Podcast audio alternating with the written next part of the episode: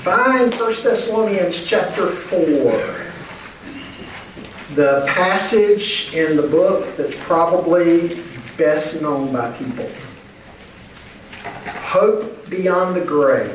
Hope beyond the grave. I've not given you spaces to fill in tonight, so you can listen harder. First Thessalonians four thirteen and following. Got it? Got it? Okay, here we go.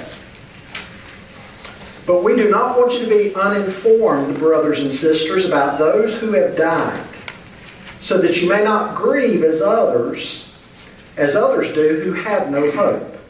For since we believe that Jesus died and rose again, even so through Jesus, God will bring with him those who have died. For this we declare to you by the word of the Lord, that we who are alive, who are left until the coming of the Lord, will by no means precede those who have died. For the Lord himself, with a cry of command, with the archangel's call, and with the sound of God's trumpet, will descend from heaven, and the dead in Christ will rise first. Then we who are alive, who are left, will be caught up in the clouds together with them to meet the Lord in the air. And so we will be with the Lord forever. Therefore, encourage one another with these words. You know, one of the great challenges that we face in life is facing death. Being prepared for our own death, being prepared for the death of our loved ones. And many people are not equipped to handle either one of those challenges. The Thessalonians were not prepared. Now, they had become believers. They were growing. They were sharing their faith. Their faith was sounding forth to all of Macedonia and the region around them. And so they were impacting people greatly for the gospel. And yet, they still could not grapple with this issue of death. You know, somebody once wisely said, until you're prepared to die, you're not really prepared to live. And there's some wisdom in that statement. Well, we see here tonight that uh, a proper understanding of what the Bible says about death has a way of bringing peace and comfort to our hearts. If we understand what the Scripture says about it, not what the world says, not necessarily what all your friends say, what the Bible says, if we understand that, it brings a great deal of peace and comfort to our hearts. It's helped me to think in terms of the five R's in this passage. And this is not; these are not going to be my outline, but nonetheless, you'll see an emphasis of these words. Resource, remorse, resurrection, rapture, and reunion. And you'll see these verses are sort of built around those five words, or I've organized it around those five words. I want you to see, first of all, tonight, the Christian is not to be ignorant of death and what happens after death. Paul says, I don't want you to be ignorant, uh, brothers and sisters. Some translations say ignorant, some uninformed. Uh, Paul's not insulting them. Please don't think that he's insulting them. He, he's not. He's simply pointing out that they are all upset about the death of their loved ones because they don't understand death from a biblical perspective. In fact, they're probably understanding it more from a pagan perspective. But let's not be too hard on them. Remember the background that they've come out of, and they're very young Christians.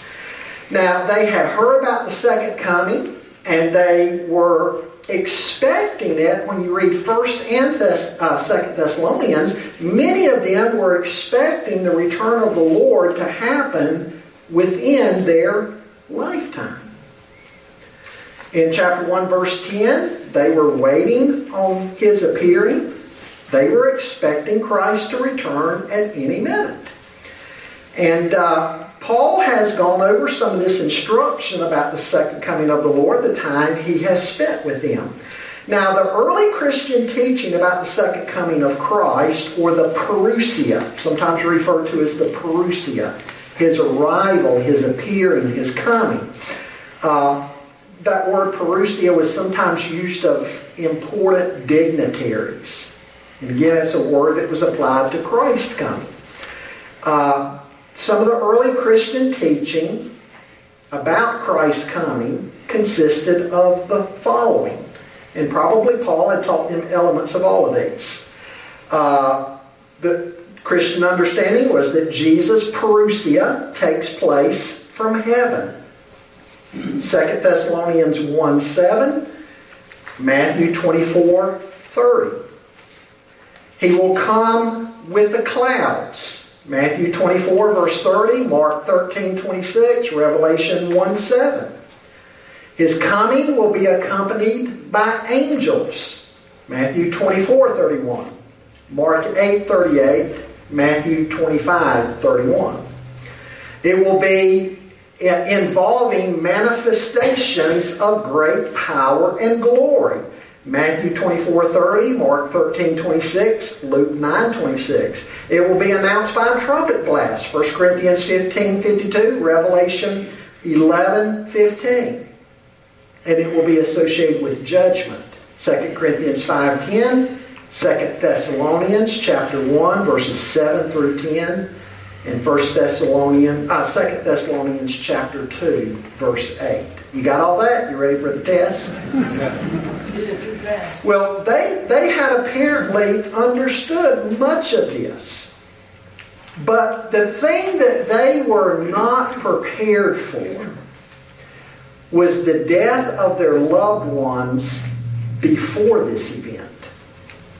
It is as though they were thinking that perhaps all of the promises of God's Word about eternal life were only good for those who were still alive at Christ's coming. So what about those who have died? Is their death going to prevent them from being a part of what's what God's going to do when He comes again, sends His Son again? Are they going to miss out on all that? Obviously, they, and certainly not. They're not going to miss that. Paul's going to go over that. Obviously, they, they've been expecting Jesus within their lifetimes. And so when people in the congregation began to die, again, they're worried, are they going to miss something? You know, it's funny how things change. They were so expectant of Christ's return that they were selling off stuff, cashing it in, cashing in their assets, and they were waiting on His return. Paul's going to tell them in Second Corinthians, uh, Second Thessalonians, get back to work. You could say they were so heavenly minded they were no earthly good. They weren't even being any good to themselves. Ours might be the opposite problem. We're so earthly minded, oftentimes we're no heavenly good. And so, again, Paul's going to have to write to them, telling them to live more responsibly until Christ does come. Today it's like many people have forgotten that He's coming. And they're just sort of living like the world. We're living like in the days of Noah. It's sad. Well, Paul points out to them that, that we're to have the proper resources when it comes to death. And by resources here, I mean convictions. Convictions based on the Word of God. We're to base our convictions about life and death on the sure and certain Word of the living God. Amen. To be ignorant of future things, if we don't know God's Word, it's going to lead to uncertainty. It's going to lead to a lack of hope, real hope. And even worse than that, if we don't understand God's Word, we're going to we might be tempted to go along with the plethora of ideas that are out in the world. if we don't understand what the Bible says. Some of the views in Paul's day, for example, would have been the Stoics, for example, that God is just some big cosmic flame. And when you die, you're just a little spark and you get reabsorbed into this cosmic flame. And you lose all identity. You just become a part. Your little spark becomes a part of this big flame. Or there was the Epicureans. And their thought of the afterlife was despair. And so they had the philosophy, eat, drink, and be merry, for tomorrow you may die. A gravestone in Paul's day read, and I quote here, "I was not, I became, I am not, so I care not." There was an inscription at Thessalonica. Folks, at Thessalonica there was an inscription that read, "After death, no reviving. After the grave, no meeting again." That was in their very town. And so you can understand why they were worried. One Greek philosopher, Catullus, said, "The sun can set and rise again, but once our brief light sets, there is one unending night to be slept through." Again, Theocritus, another philosopher, said, "Hopes are for the living. The dead have no hope." So that was their culture. That's what a lot of people around the Thessalonians believed. And remember, when Paul went to Athens, which was near Thessalonica, and he preached the resurrection of Christ there at Athens, what did many of the people do? Many of the Greeks. Do you remember? They sneered. They mocked. Acts seventeen, Paul's sermon there at uh, Mars Hill, at the Areopagus. When, when Paul got around, when he was talking about Jesus and got around to the resurrection, many of them sneered and mocked. So again, this was the culture that the Thessalonians lived in. And again, they're new believers. No wonder they're so uncertain. Folks, you've got to understand their, their background, uh, that it was characterized by no hope. The pagan world gives no assurances, no sure and certain assurances about what happens at death. Now, what about today? We see the same thing in society, right?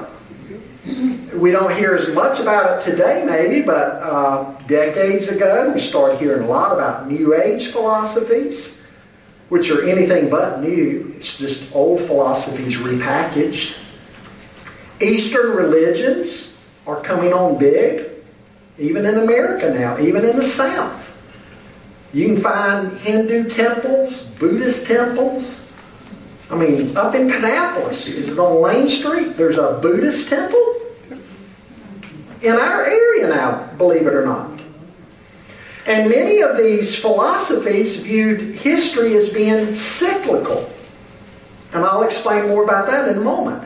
Or there's many out there who believe in annihilationism. You just simply cease to exist. Or others, reincarnation. You know, if you've been a good man or a woman, you come back maybe intelligent, wealthy, powerful. If you were a bad man, you might come back as a dog or cat or rat. Uh, your goal in some forms, uh, your, your goal in, in some different nuances of Eastern mysticism is to reach a state of karma where you just cease to exist altogether. My first church was in the southwest portion of Virginia, a conservative, rural farming community, down-to-earth farming people. Uh, A lot of people from the north. It's such a beautiful area. up, up in there, the Blue Ridge Mountains, the Shenandoah Valley and all. People are moving in, buying land there, building retirement homes, people coming in from outside. Uh, I'll never forget a, a lady that was a pianist in our church. Uh, and her son uh, surrendered uh, to preach while Connie and I were there. Uh, there was a, some property near her that sold. And a lady from, I think, out west somewhere bought the property. She was new age, and she didn't want anybody stepping on her grass or stepping on a bug, because she told people it might be her deceased husband they were stepping on. And she said, you know, the farmers around here shouldn't use pesticides. They ought to learn how to sit down and communicate and reason with the bugs. Seven dust. Say what? Seven dust. Obviously, for most Westerners, uh, we don't we don't buy into all that. It's unbiblical. But still, there are many people who, unfortunately, while, while they wouldn't buy into Eastern mysticism views, would buy into the Muslim view. Mm-hmm. You know, if you die with more checks in the good column than in the bad column, maybe you'll be saved. And you'll even find some people in churches in America who have that thought. I'm just trying to be good. And I hope when I stand before Christ, there's more good in my life than bad. If there's more good, maybe I'll make it in. Have you ever heard anybody talk like that? I have, plenty of times. And there's never any certainty. There's never any real hope. So you could say in some ways we're not that different in our culture today from the people to whom Paul is writing here. And so Paul says we don't want you to be ignorant about, about this issue. We don't want you to be uninformed. Doctor Adrian Rogers used to say education costs, but ignorance costs even more. And that's true, isn't it? Why do people talk about Peter meeting him at the gate? I don't know. You know, I hope when I meet Peter that... Sure. Oh, yeah. Oh, yeah. Yeah. We need to be in- informed. Again, we need to understand what God's Word says. Apart from the revelation of God in Christ, we read about in the Bible, the world today still has no assurance about what happens when we die. And so Paul is counting on the fact that if he can share God's Word with them and what God's Word teaches, they'll have hope. Folks, we serve a God who cannot lie, and He has promised to us eternal life. Titus one two. Yes, death interrupts relationships, and for that reason it's painful, but it's not final. Jesus was raised from the dead, the first fruits of those risen from the dead, and we too, those in Christ, shall be raised. Death is not the end. No wonder Paul said in Philippians one, "For me to live is Christ, and to die is gain." Now, for this reason, grief should be different for us than it is for the unbeliever. Having the proper resources, proper convictions based on God's Word, we are not to be the same as those without faith. Because we have faith in the Lord. We have hope of eternal life. We have a hope and a certainty that the world knows nothing about. I've read and, and heard him speak at, at In, in sermons, Chuck Swindoll. Many of you have probably heard sermons of Chuck Swindoll, and he'd mention about, uh, I've heard him mention about some of what he's seen at funerals. When they're getting ready to co- uh, close the lid of the casket, he said, I've, I've seen family members rush and grab a hold of the deceased and just wailing and refusing to let them go. Refusing to let the lid be shut. They just won't say goodbye. They won't, they won't let go. Folks, for a Christian, we grieve, but again, not as those who think that death is final. It's not final. We'll see them again. And if they were Christians and we're Christians, we're going to spend eternity with them.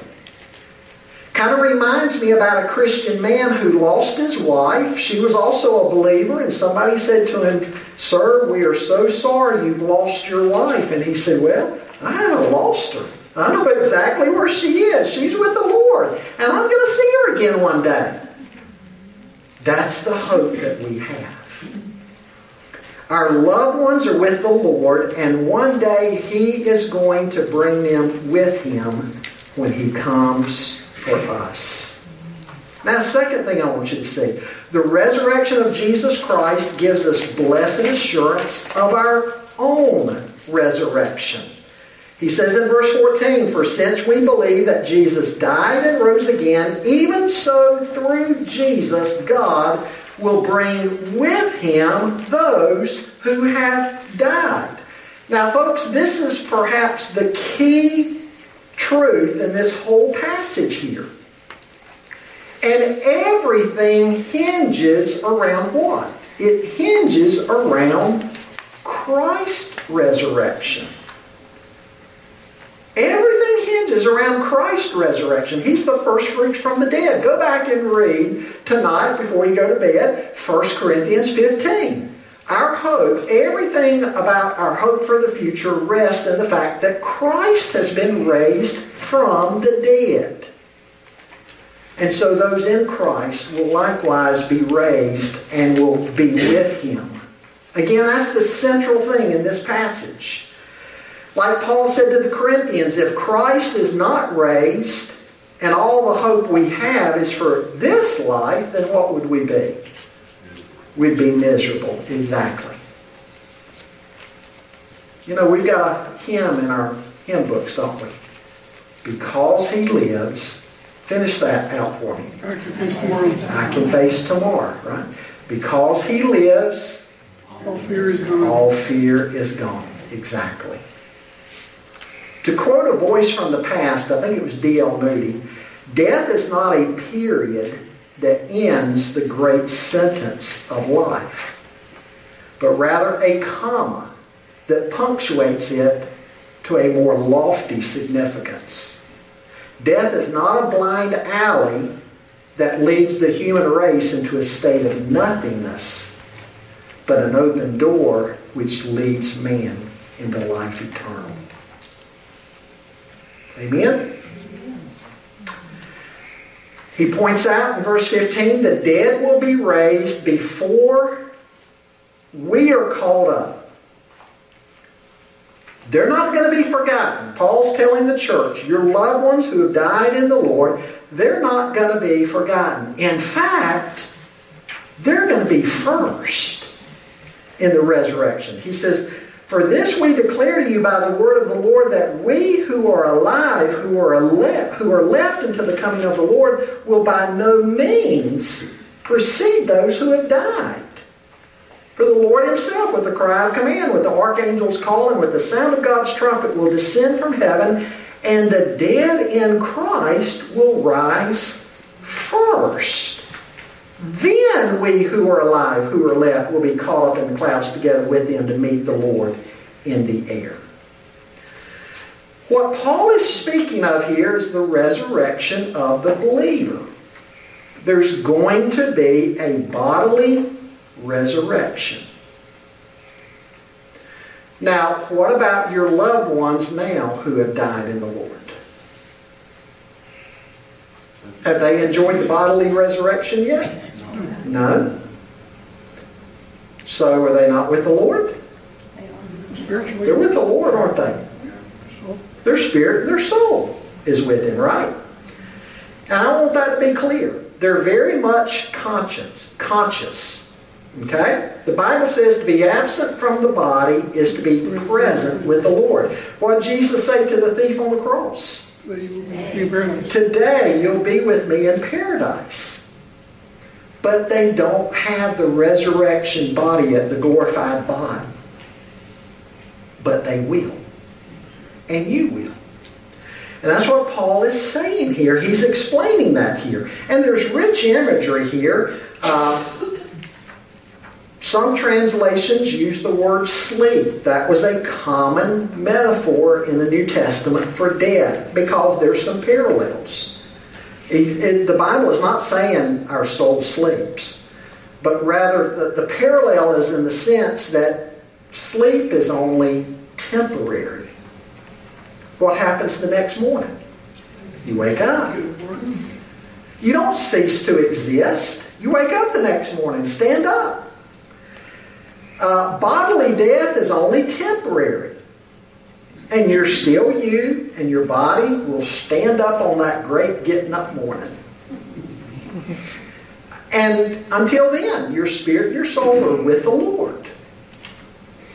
And Paul says here, likewise, that it's going to happen at the shall, a command. That was a military term, which symbolizes what? The authority of Jesus. Jesus said in Matthew twenty-eight, all authority in heaven and on earth has been given to me. In John five, he talks about calling forth the, the dead. He says, most assuredly I say to you, he who hears my word and believes in him who sent me has everlasting life and shall not come into judgment, but has passed from death into life. Most assuredly I say to you, the hour is coming, and now is, when the dead will hear the voice of the Son of God, and those who hear will live. Think of what happened with Lazarus, right? He called Lazarus forth. Then you find here the image of, of the trumpet call. We see that again in First Corinthians fifteen. Also we see it in Isaiah twenty-seven thirteen. In the Old Testament, you know what the trumpet call was? It was a summons for the exiles to return to Jerusalem. And you see the image of the clouds here, oftentimes a symbol of God's presence.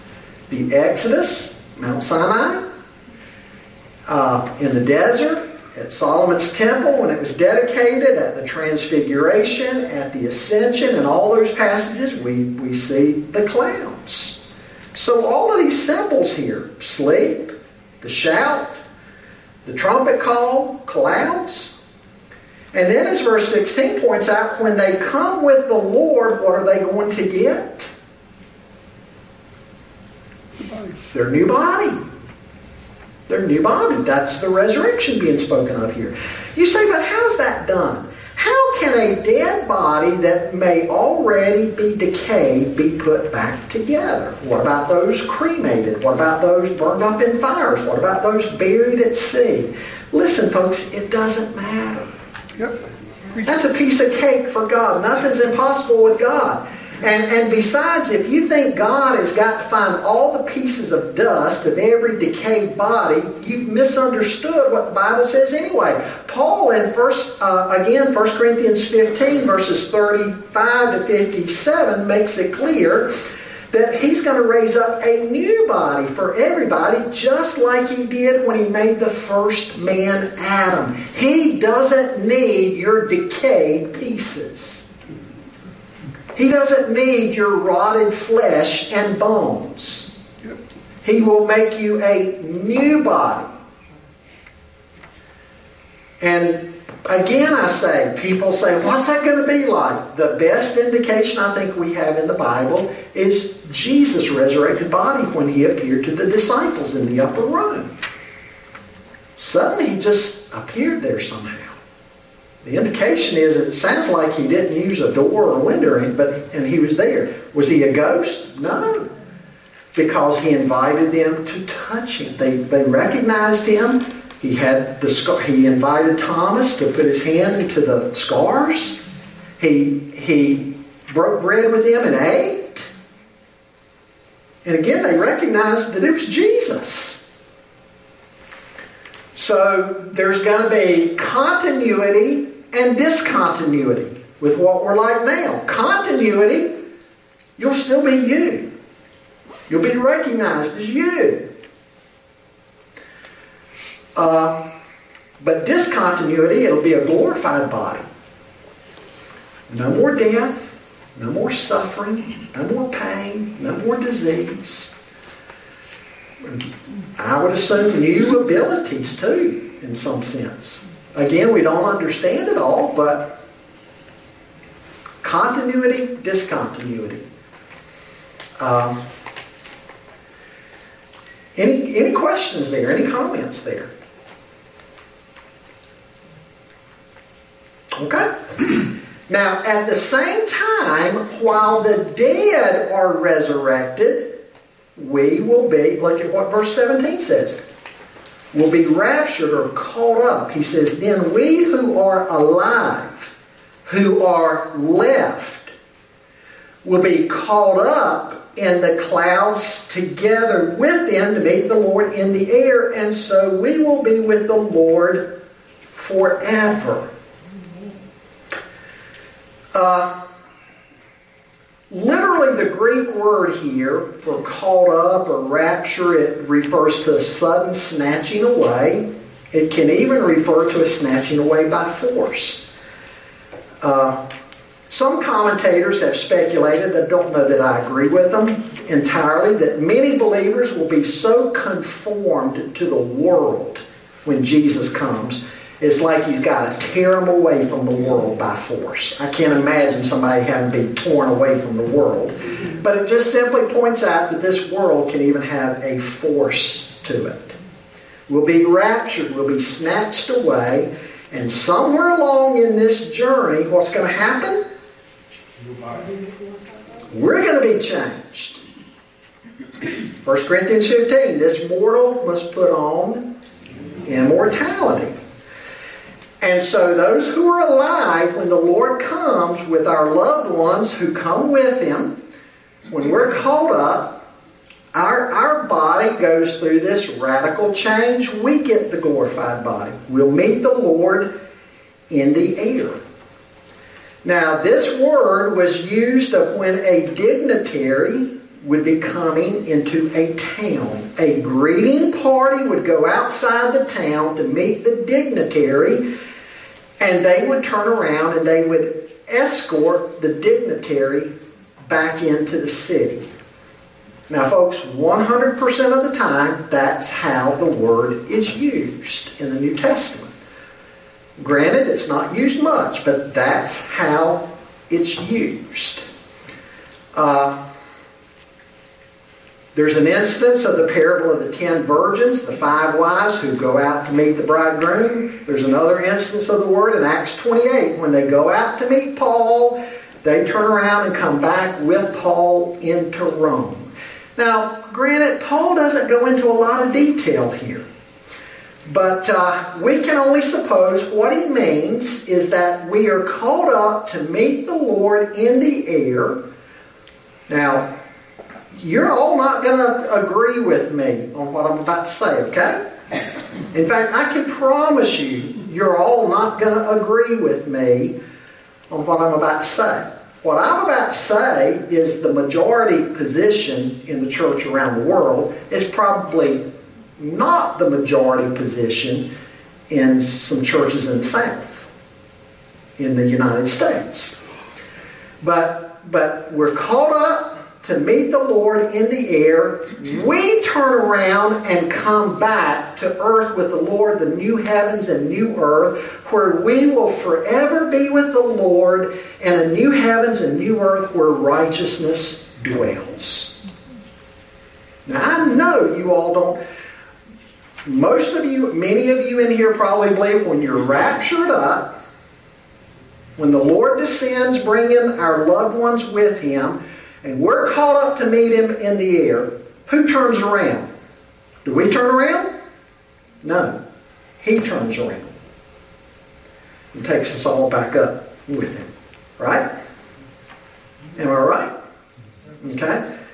Again, that would be an entirely new use of the word, because the word is consistently used. When we go out to meet a dignitary, we turn around and come back with Him. That's the consistent use of the word. Mm. A lot of people believe that we're coming back for a mere one thousand years earthly reign of Christ. Again, probably the majority of you in here tonight. I'm not going to argue with you. That's a secondary issue, and it's not worth fighting over. Because we, we all end up at the same place in the long run in this whole um, eschatology argument. But something I would have you think about. Again, First Corinthians fifteen says, when all of this happens, death and sin and the grave are going to be no more. Those things will have been destroyed when this happens. But if you believe you're coming back for a thousand years, remember, you still have sin, death, and grave happening over the course of that thousand years. Specifically what First Corinthians fifteen disputes. You even have the devil rising up again to lead in one more rebellion, according to that view. According to Revelation. Hmm? And you also have the righteous being judged at the beginning of the thousand years and the wicked being judged at the end of the thousand years. But remember, Jesus told a parable about this, the parable of the dragnet in Matthew thirteen. In that parable, the separation and judgment of both the righteous and the wicked take place in the same event. Just some things to think about. Again, it's secondary issues that, because how do we all end up? Same place. We all stand before the Lord in judgment, and we all end up in the new heavens and the new earth eventually, right? Yes. So you're saying we're going to go up, say, five miles. We're going to bring him back down, whatever, as a dignitary, we're going to bring him back down. And then he's going to cast his judgment on us, the righteous and the unrighteous at that time? No, we're not judged. We were judged at Calvary. We stand before the judgment seat of Christ. Our, we're, we're judged, but our sins are revealed as having been dealt with in Christ. Right, but we still stand before the judgment, right? Yes. And, and, that's, and, and that's when Paul says... Uh, To, to have rewards and the crowns that are given. Okay, so my question is this. If, as a man who has gone my entire life thinking that I have to stand before judgment mm-hmm. for the leadership of my home. You will, yes. Would that be done at that time, or would that, when would that yes. be done? Yes, at that time. We'll stand before the Lord in judgment okay. for a reward. Again, as far as sin's concerned, we're not being judged for, we're redeemed in Christ. He bore our sin. Correct. I, I, I, but there's crowns and there's rewards. And there's, based on our faithfulness here, parable of the talents, we'll be given responsibilities. Okay, so no Chick-fil-A cards. But anyway, I, I think there's, I'm just saying, I think there's one coming of the Lord where we're called up and come back. I realize many of you in here, you, you believe there's a coming, a rapture. The Lord turns around, takes us back. There's other things happen here. Then He comes back for a thousand year reign. By the way, too, the Bible only knows of two ages. This age and the age to come. What are you going to do with a thousand years, the in between? Again, just something else to think about. Again, all of this, we, we agree on what Paul is saying. He comes back, brings our believing loved ones with Him. We're there with them, caught up with the Lord. We, we come back, we end up spending eternity with the Lord.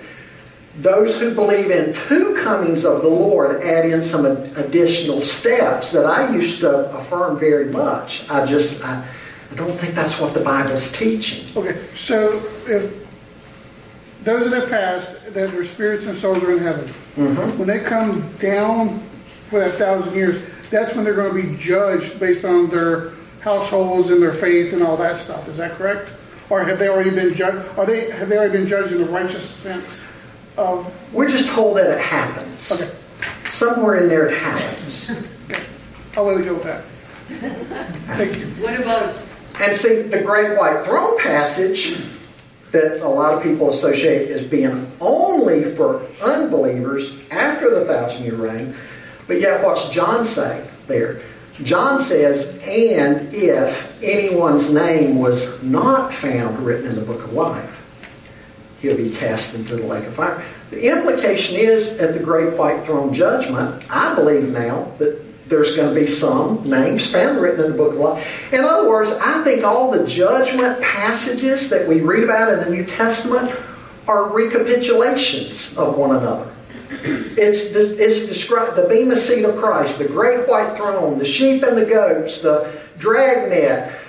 Uh, when Paul in Second Thessalonians one, eight and nine talks about, in that day, both the righteous are going to be judged and the wicked are going to be judged. In that same event, I think all of those judgment passages are describing the very same thing. I'm not separating them out between believers and unbelievers. Both believers and unbelievers are judged at, at that event. Jesus said in John five, when he calls forth the dead, there's going to be some that go to everlasting life, some to eternal condemnation. I, I think all these passages on judgment are describing the same event. Recapitulation, and just maybe adding some different nuances in. But again, I'm saying we, we all agree on the basics. There's some steps that others, and that's okay. These are secondary issues pertaining to salvation that all Christians don't agree on. Some believe that Jesus is going to, uh, you know, before tribulation is going to come back, some halfway through, some pre-wrath. The historical premillennial position is post-trib, premillennial. Evangelical Bible-believing Christians, you'll find them in, in all of the above camps. But Paul, but but see, here's, here's what we need to point out here.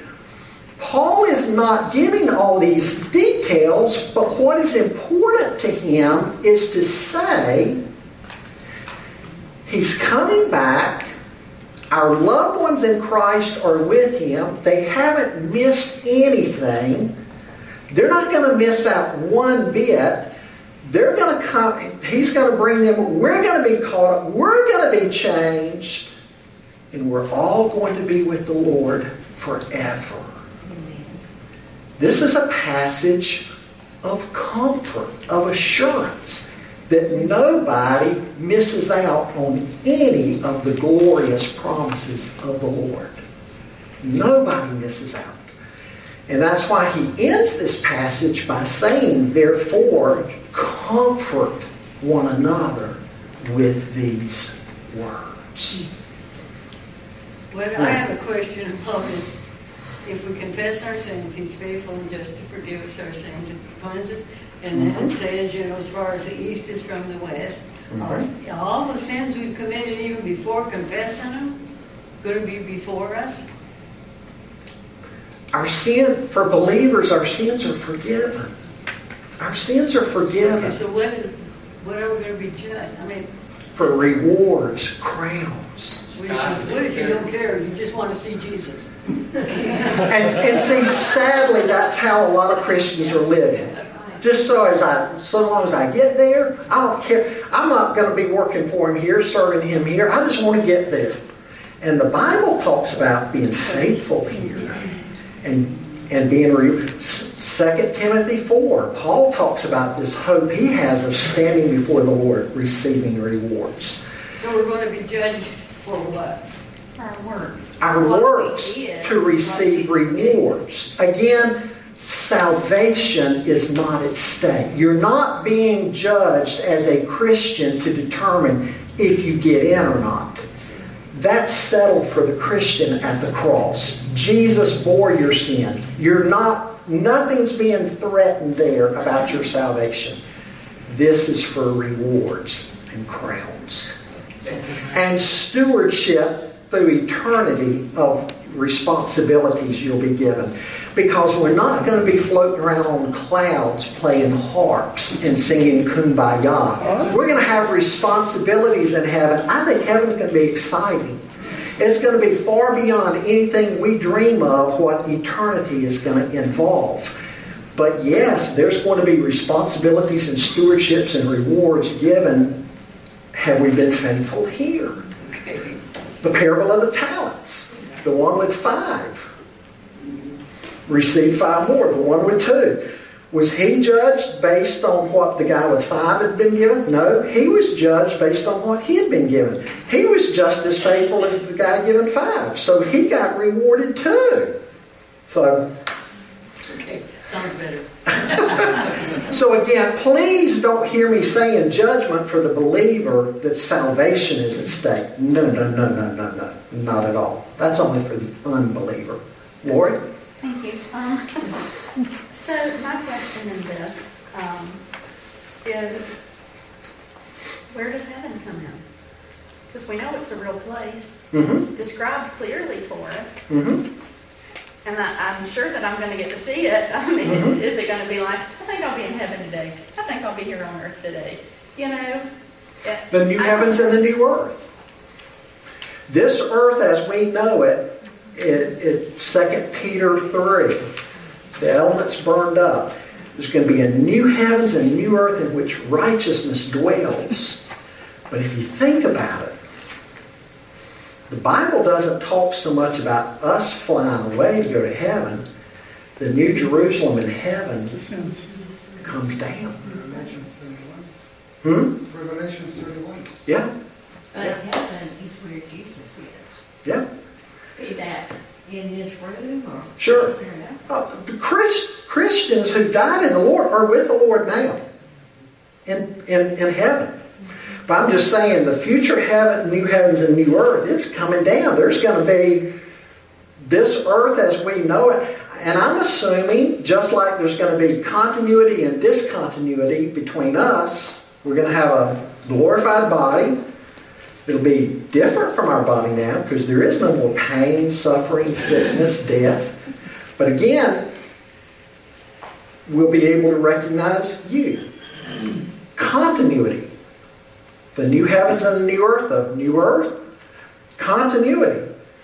It'll, it'll look like what we see now, but it'll just be a, a glorified state, a perfect state. But again, it's a physical place. It's not some type, it's not some type of place up there that's just kind of float the clouds and we're disembodied spirits and we're up there floating around in this place that doesn't have any material substance. No. The new heavens and new earth is a place. You can stomp your feet on the ground. It's a place. And you're going to have a body. Um, continuity, discontinuity. But again, folks, please, all these details, not given here, but the detail that's given is God's got this. He's got your loved ones who have died in the Lord. They won't miss a thing. You're not going to miss anything either. You're going to be called up to meet the Lord in the air with them. You're going to undergo this radical change, be given a glorified body. And believers with the Lord are going to spend eternity with Him in the new heavens and the new earth. His point here is specifically to say, no believer will miss anything. Not one of God's promises will fail. Now, thirdly, we shall all be with the Lord together for all of eternity. Verse seventeen. And here's the thought I have of reunion. Reunion. Jesus is coming. Dead in Christ are coming with Him. He's not, he's not forgotten where they are. They're with Him. They're coming with Him. And we'll be called up, meet the Lord in there. We'll all be together forever with the Lord. Forever with the Lord. Reunion. And the result of this is what? comfort. You can have comfort. You can have assurance. You will see your loved ones and friends again who have died in the Lord. You're going to have a new body. They're going to have a new body. Death will die, and we'll be with Jesus forever. Eternal life is your future. So the whole passage is a passage of comfort and assurance. And so he's telling them, do you grieve? Yes, you grieve. I disagree with, sometimes in church, maybe you've heard at funerals before. The family will be teary-eyed. They'll be crying, and somebody will say, oh, don't cry. You're a Christian. They're Christians. Don't cry. Why are you grieving? We still grieve because we miss our loved ones. I guarantee you, everybody in here who has lost a loved one, you've lost a husband, some of you have lost a wife, lost a child maybe, you grieve the loss of your loved one. But you don't grieve as those who have no hope. Jesus, and that's the distinction between the Christian's hope and the unbeliever's hope. Amen. You don't gr- you grieve, yes, but you don't grieve as those who have no hope. So you find somebody crying at a funeral, comfort them, cry with them. And at an appropriate time, remind them of where their loved one who died in the Lord is. He's, he or she's with Jesus. And they can have that bedrock assurance. But don't tell somebody, you shouldn't cry. But again, we cry, we grieve. But we grieve as those who have hope. Jared, you were saying something. Jesus cried it when Lazarus died. Yes, Jesus wept. Pastor, well, you keep hearing people say, my mother's looking over me. Yeah. I don't believe that. No, uh, and what some people base that on is Hebrews twelve, the cloud of witnesses. But, but I, here again, I think people get that backwards. Instead of our loved ones being in the stands watching every move we make, I think the writer of Hebrews, his point is not that they're watching us, we're watching them. You say, well, they're dead and gone. How can we watch them? His whole point in chapter eleven leading up to that is we watch them through the pages of Scripture. We read about the testimony of their lives on the passage In, on the on the pages of the Bible.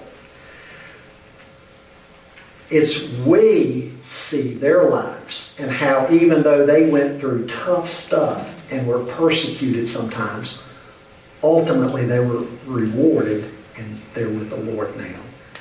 And so now he's saying, seeing this cloud of witnesses and looking at their lives like we've just done in chapter eleven of Hebrews, looking at their lives, you realize you're in the race now. You're the one in the, they finished their race. They're with the Lord. You're the one running your race now. So you keep your eyes on Jesus and you be faithful as they were faithful. So again, I don't think they're watching over us every move we make saying, oh, you know, they might be miserable at the end. Grandma would be disappointed. I ran a red light today. She's probably up in heaven mad because I ran a red light today. No. I, Yeah. yeah. We've, we've got to plug. Are you prepared to die? There's a humorous story of a man from Illinois. I don't, this is not a true story. It's, it's a, just a, a joke story for him. Illinois man who left the snow of that state to go to the beaches of Florida. You've probably heard this. His wife was on a business trip and she was planning to meet him in Florida the next day. And so when he checked in to their hotel in Florida, he thought he had emailed her to let her know he had arrived. But he missed one letter of her email. And it went instead to a widow whose husband had just passed away.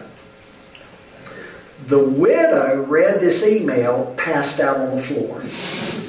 You see, the man's message read this: "Darling, have just arrived at my destination. Am looking forward to your arrival, which I've been informed is confirmed for tomorrow. Signed, your loving husband. P S It sure is hot down here."